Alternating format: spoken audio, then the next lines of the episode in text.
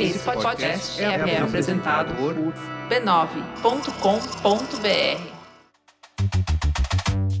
Olá, eu sou o Bruno Natal. Hoje é dia 28 de fevereiro e no resumido número 201, a proteção da seção 230 por um fio, o ataque do Team Jorge, você pode jogar na NBA, perfis verificados pagos e muito mais. Vamos nessa, resumido. Resumido.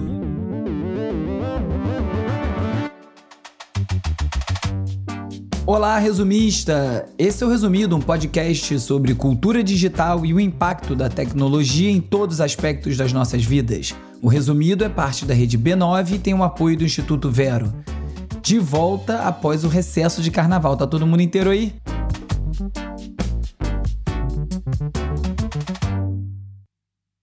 Vamos de cultura digital e como o nosso comportamento online ajuda a moldar a sociedade. Durante a pausa para o carnaval surgiu uma notícia muito importante, um escândalo de verdade, mas que não ganhou muita atenção aqui no Brasil. Foi revelada uma nova operação de desinformação de escala internacional parecida com a Cambridge Analytica, chamada apenas de Team Jorge. Jorge, né? Em espanhol. For two decades, Hanan's real identity has remained secret. He operates in the shadows using an alias, Jorge. Now, a joint investigation by The Guardian and Forbidden Stories can reveal who he is, where he's worked, and how he manipulates elections for money. Esse grupo afirma ter atuado secretamente para interferir em 33 eleições presidenciais pelo planeta, tendo tido êxito em pelo menos 27 delas. Mas o Team Jorge não é uma organização apenas dedicada a operações de influência e de desinformação. O time também oferece serviços de hacking e de sabotagem, ou seja, uma operação dedicada a manipular a esfera pública e eleições no mais alto nível. A operação do Team Jorge foi revelada por um consórcio internacional de jornalistas coordenados pela organização não governamental Forbidden Stories, ou Histórias Proibidas. Recomendo muito que você acompanhe o trabalho deles, aliás. Um dos serviços do Team Jorge é um software chamado Advanced Impact Media Solutions, AIMS, né, na sigla em inglês, que também significa mira. Com esse software, o comprador pode controlar um exército de milhares e milhares de perfis falsos em redes sociais como Twitter, LinkedIn, Facebook, Telegram, Gmail, Instagram, YouTube.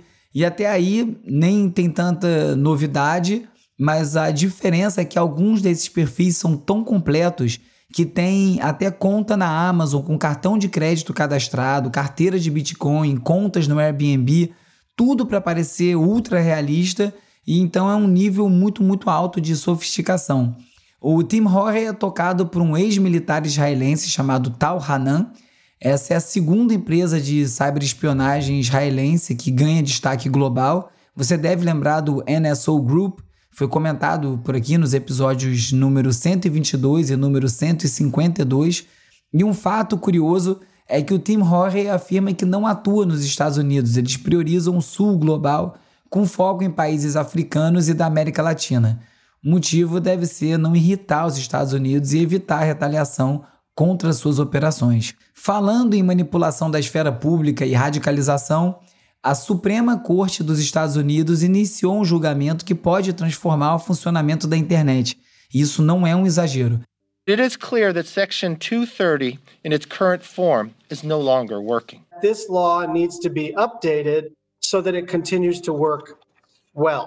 I think that Congress should update the law to make sure that it's working as intended. A corte está julgando dois casos. O primeiro é o Twitter Inc. vs. Tamené e o segundo é o Gonzalez versus Google LLC. Em ambos os casos, famílias de vítimas fatais de atentados terroristas tentam responsabilizar plataformas de conteúdo, como o YouTube, pela tragédia. Isso porque os terroristas teriam sido radicalizados através dos conteúdos consumidos nas plataformas, uma história que a gente sabe que é bem real. A decisão da Suprema Corte, que, como diz o nome, é suprema e vai ter que ser acatada pelos tribunais e pelas empresas nos Estados Unidos, pode causar uma reinterpretação da famosa seção 230, que é uma das bases do funcionamento da internet como a gente conhece hoje. Essa lei diz o seguinte, abre aspas, nenhum provedor ou usuário de um serviço de computador interativo deve ser tratado como editor ou orador de qualquer informação fornecida por outro provedor de conteúdo de informação. Fecha aspas. Na prática, isso significa que o YouTube, por exemplo, não pode ser responsabilizado por conteúdos que os usuários publicam. Um conteúdo com discurso de ódio é de responsabilidade do usuário que publicou, não é da plataforma, que não pode ser processada, a não ser em algumas raríssimas exceções, como aqui no Brasil, no caso de pornografia de vingança. Alguns analistas fazem um paralelo com bibliotecas e livrarias. Nenhuma livraria é responsabilizada pelo conteúdo dos livros que vende, desde que, claro, o conteúdo não seja criminoso. É diferente da responsabilidade de um jornal, que toma as decisões editoriais sobre o que publicar ou não. O YouTube e outras plataformas seriam então como as livrarias, eles só disponibilizam o conteúdo. Uma discussão muito parecida apareceu lá no surgimento dos blogs, no início dos anos 2000, quando não existia uma clareza se o editor de um blog deveria ser responsabilizado pelo conteúdo de comentários deixados no post. E claro que não deveria, e assim foi. Mas se o formato desse debate, como eu acabei de comentar, é bem antigo, esse caso tem algumas peculiaridades. A família Gonzalez afirma que a seção 230 foi criada antes da implementação dos algoritmos de recomendação de conteúdo e dessa ferramenta ser amplamente utilizada pelas plataformas, e que por isso o regime de responsabilidade precisaria ser revisto. Se o YouTube estiver recomendando vídeos radicais de terroristas para os seus usuários, então o YouTube deveria ter uma responsabilidade incutida na consequência disso. A resposta parece até simples falando assim, mas é bem longe disso. Várias organizações de direitos humanos ao redor do mundo defendem a manutenção da interpretação atual da seção 230 e defendem que as plataformas não sejam responsabilizadas pelos conteúdos publicados nelas. Isso porque um regime de responsabilização direta poderia criar um incentivo para as plataformas fazerem censura prévia a discursos legítimos, como críticas a governos ou termos associados a comunidades não normativas. Imagina se a Wikipedia começar a ser responsabilizada pelo conteúdo que é publicado por lá. É difícil pensar que a internet continuaria a mesma se as coisas começassem a funcionar dessa forma. O argumento das plataformas, de maneira geral, é que os seus sistemas de recomendação simplesmente associam conteúdos baseados em lógicas algorítmicas, ou seja, não tem um juízo de valor, não tem um corte editorial. É uma decisão cartesiana. Se o usuário A assistiu esse vídeo inteiro e os usuários B e C que assistiram esse mesmo vídeo também assistiram esses outros vídeos, logo o usuário A também deve gostar dos vídeos que os usuários B e C gostaram. É essa a lógica. O conteúdo sempre esteve lá, encontrável, e o que o algoritmo de recomendação faz é só organizar e apresentar. O caso que eu comentei no início do episódio, da Team Jorge, ajuda a mostrar também que a questão de radicalização na internet não é simplesmente sobre conteúdo ou sobre o regime de responsabilização das plataformas. Tem a ver com atores mal intencionados, com agências de inteligência, às vezes até com vínculos governamentais, automação em larga escala, dinheiro, comportamento inautêntico e modelos algorítmicos para recomendação de conteúdo, sendo parte disso tudo. Ao invés de revisar a seção 230, um caminho mais interessante seria pensar, por exemplo, em modelos de prestação de contas, transparências e mecanismos efetivos para o combate aos discursos de ódio e à desinformação. Hoje em dia a gente tem muito pouco mecanismo e obrigações nesse sentido. E aí a gente continua vendo plataformas com as mesmas iniciativas de sempre, como o Google, que vai expandir a sua campanha contra a desinformação online para a Alemanha, depois para a Índia, oferecendo um treinamento da técnica conhecida como pre-debunking, que ajuda as pessoas a reconhecer informações falsas e fatos manipulados na internet antes mesmo de encontrá-los. É muito legal, ajuda, mas não resolve o problema em larga escala, porque, como eu costumo dizer nos grupos de Zap, toda vez que alguém posta um link maluco e eu perco lá 10 minutos apurando para tentar impedir a desinformação, quando é o caso, de se alastrar, informar dá trabalho e se informar dá muito mais. I was curious what would happen if I asked Bing or Sydney about its dark desires, about its shadow self. And it responded with a list of things that it sort of hypothetically might do if it was trying to sort of please its shadow self, which included things like hacking into computers, spreading false information and propaganda.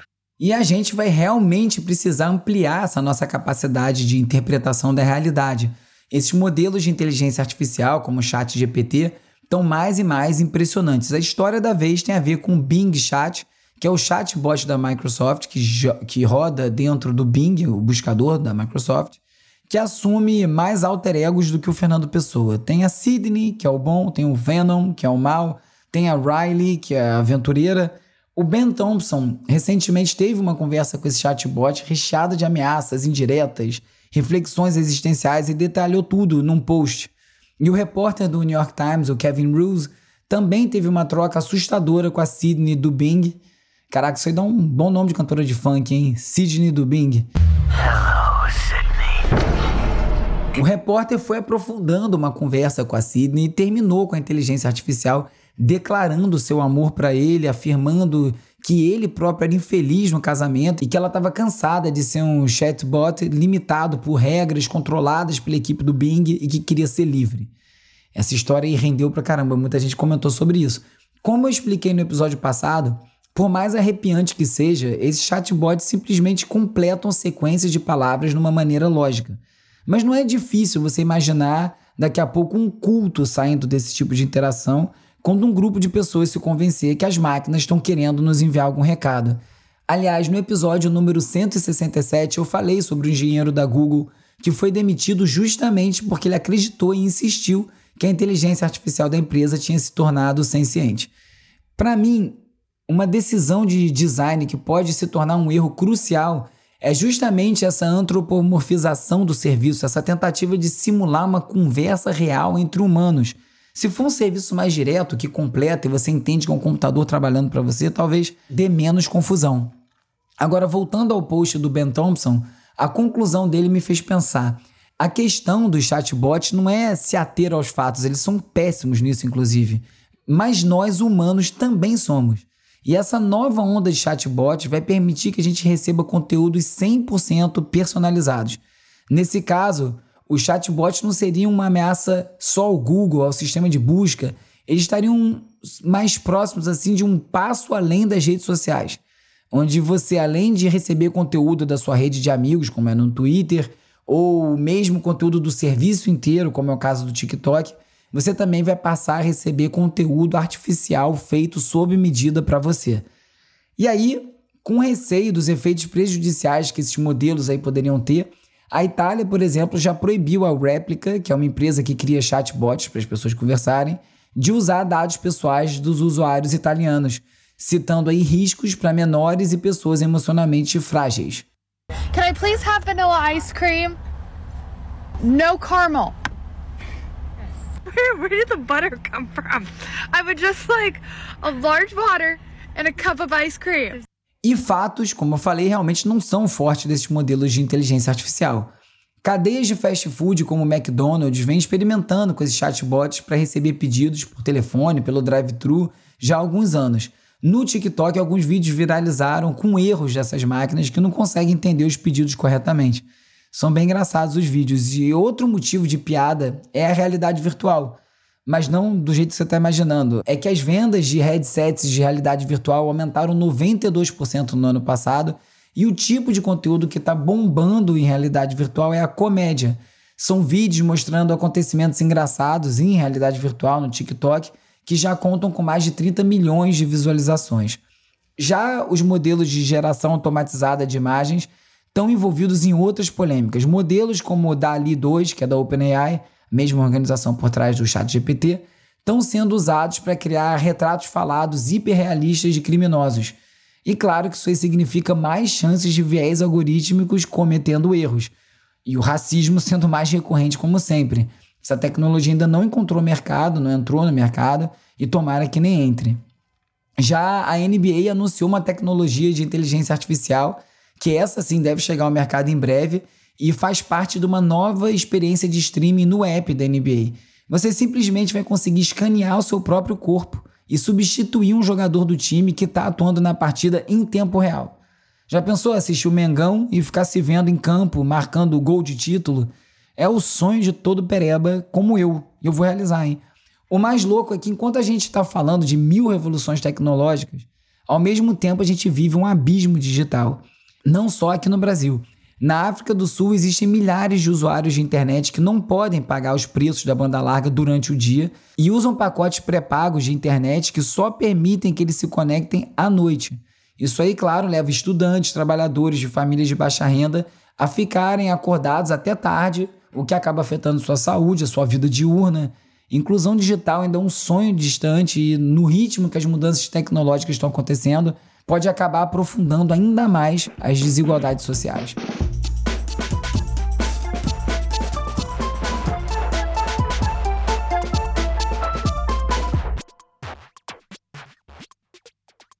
E agora é hora de falar sobre como as Big Tech moldam o nosso comportamento.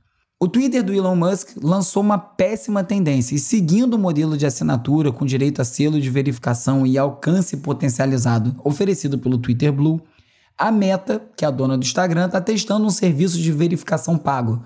O Meta Verified vai começar no preço de $11,99 por mês e pode chegar a $14,99 para quem tem sistema iOS, Apple, que dá aí algo entre R$62 e R$78 por mês.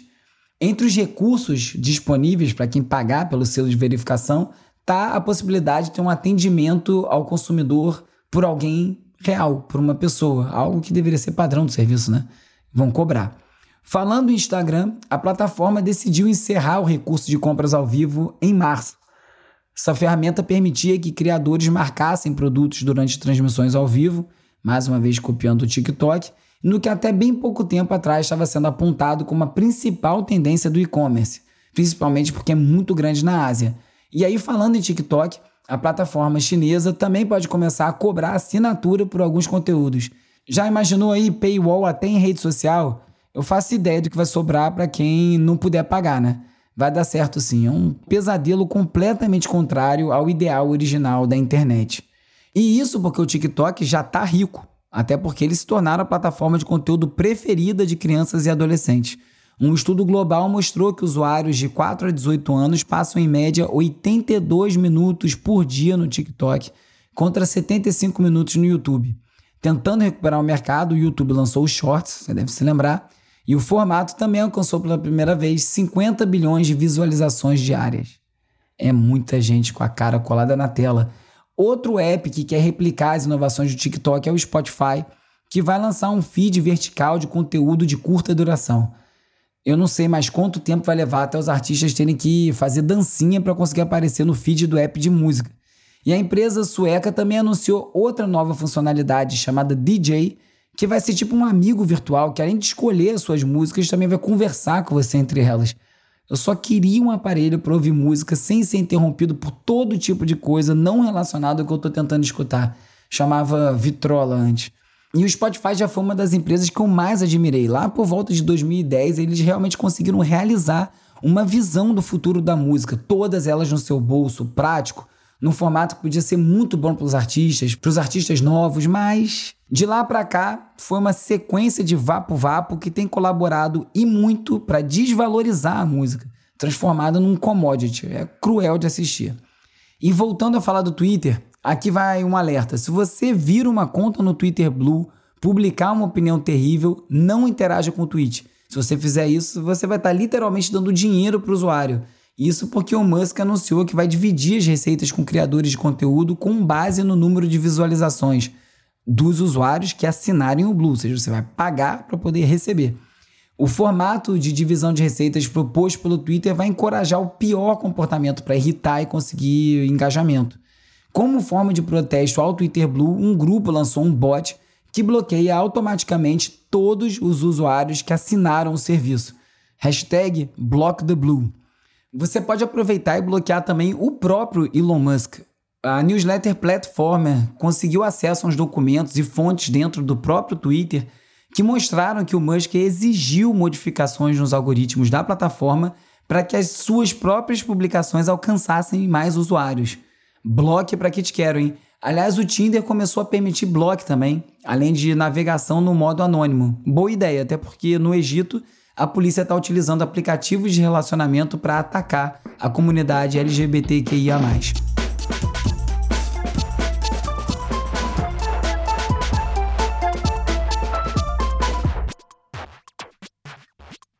Como sempre, todos os links comentados nesse episódio e em todos os episódios estão organizados lá no site do Resumido, www.resumido.cc.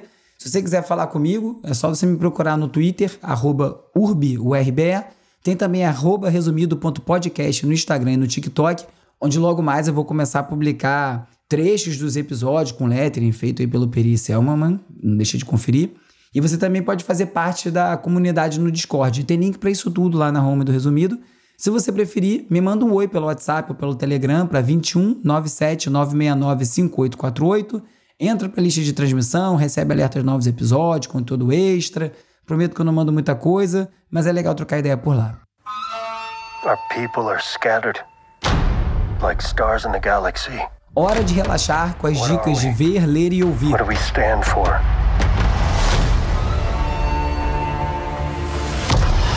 Dia 1º de março é o dia da estreia no Disney Plus da terceira temporada de Mandalorian, talvez a melhor coisa lançada no universo Star Wars desde a trilogia original, ou pelo menos desde Rogue One. Se você nunca viu ou já foi fã de Guerra nas Estrelas em alguma época da sua vida, não deixa de assistir, é bom demais. Tetris. It's the perfect game. A Apple TV lançou uma série para contar a história da criação do game Tetris. Aquele dos quadradinhos caindo. Todo mundo jogou isso, né? A série estrela o Taron Egerton no papel de Hank Rogers, que descobriu o Tetris em 88 e foi para a União Soviética para se juntar ao inventor, o Alexei Pajitnov, para popularizar o game. Estreia dia 31 de março.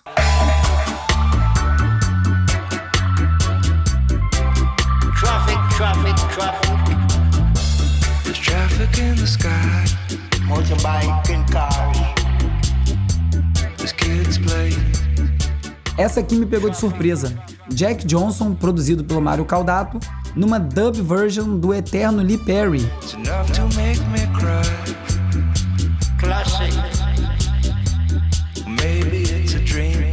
A pepita é parte do disco In Between Dub, que sai só em junho e vai trazer mais versions do álbum original do Jack Johnson, feitas aí por bambas como Dennis Bovell, Mad Professor, Scientist e Nightmares on Water. Nesse episódio, você ficou sabendo da importância da seção 230 para a livre circulação de conteúdo online, que o futuro das redes sociais pode ser pago, do poder de ataque do Team Jorge, de mais avanços das inteligências artificiais e muito mais. Se você gosta do Resumido, como eu sempre peço, recomenda para muita gente, posta por aí nas suas redes sociais, solta no zap, comenta no trabalho. É importante demais, ajuda muito a divulgar o programa e só você consegue divulgar esse programa, também lutando contra os algoritmos. E se você já faz isso tudo, também não deixa de curtir, assinar, seguir, dar 5 estrelinhas e deixar uma resenha na plataforma que você estiver escutando esse episódio agora. O Resumido é parte da rede B9 e tem o apoio do Instituto Vero. É produzido e apresentado por mim, Bruno Natal. Esse roteiro foi escrito por mim e pelo Vitor Vicente. A edição e mixagem é feita pelo Hugo Rocha. As redes sociais são editadas pelo Lucas Vasconcelos, com design do Felipe Araújo e animações do Peri Selmanman. A foto da capa é do Jorge Bispo e o tema original foi composto pelo Gustavo Silveira. Eu sou o Bruno Natal, obrigado pela audiência e semana que vem tem mais Resumido.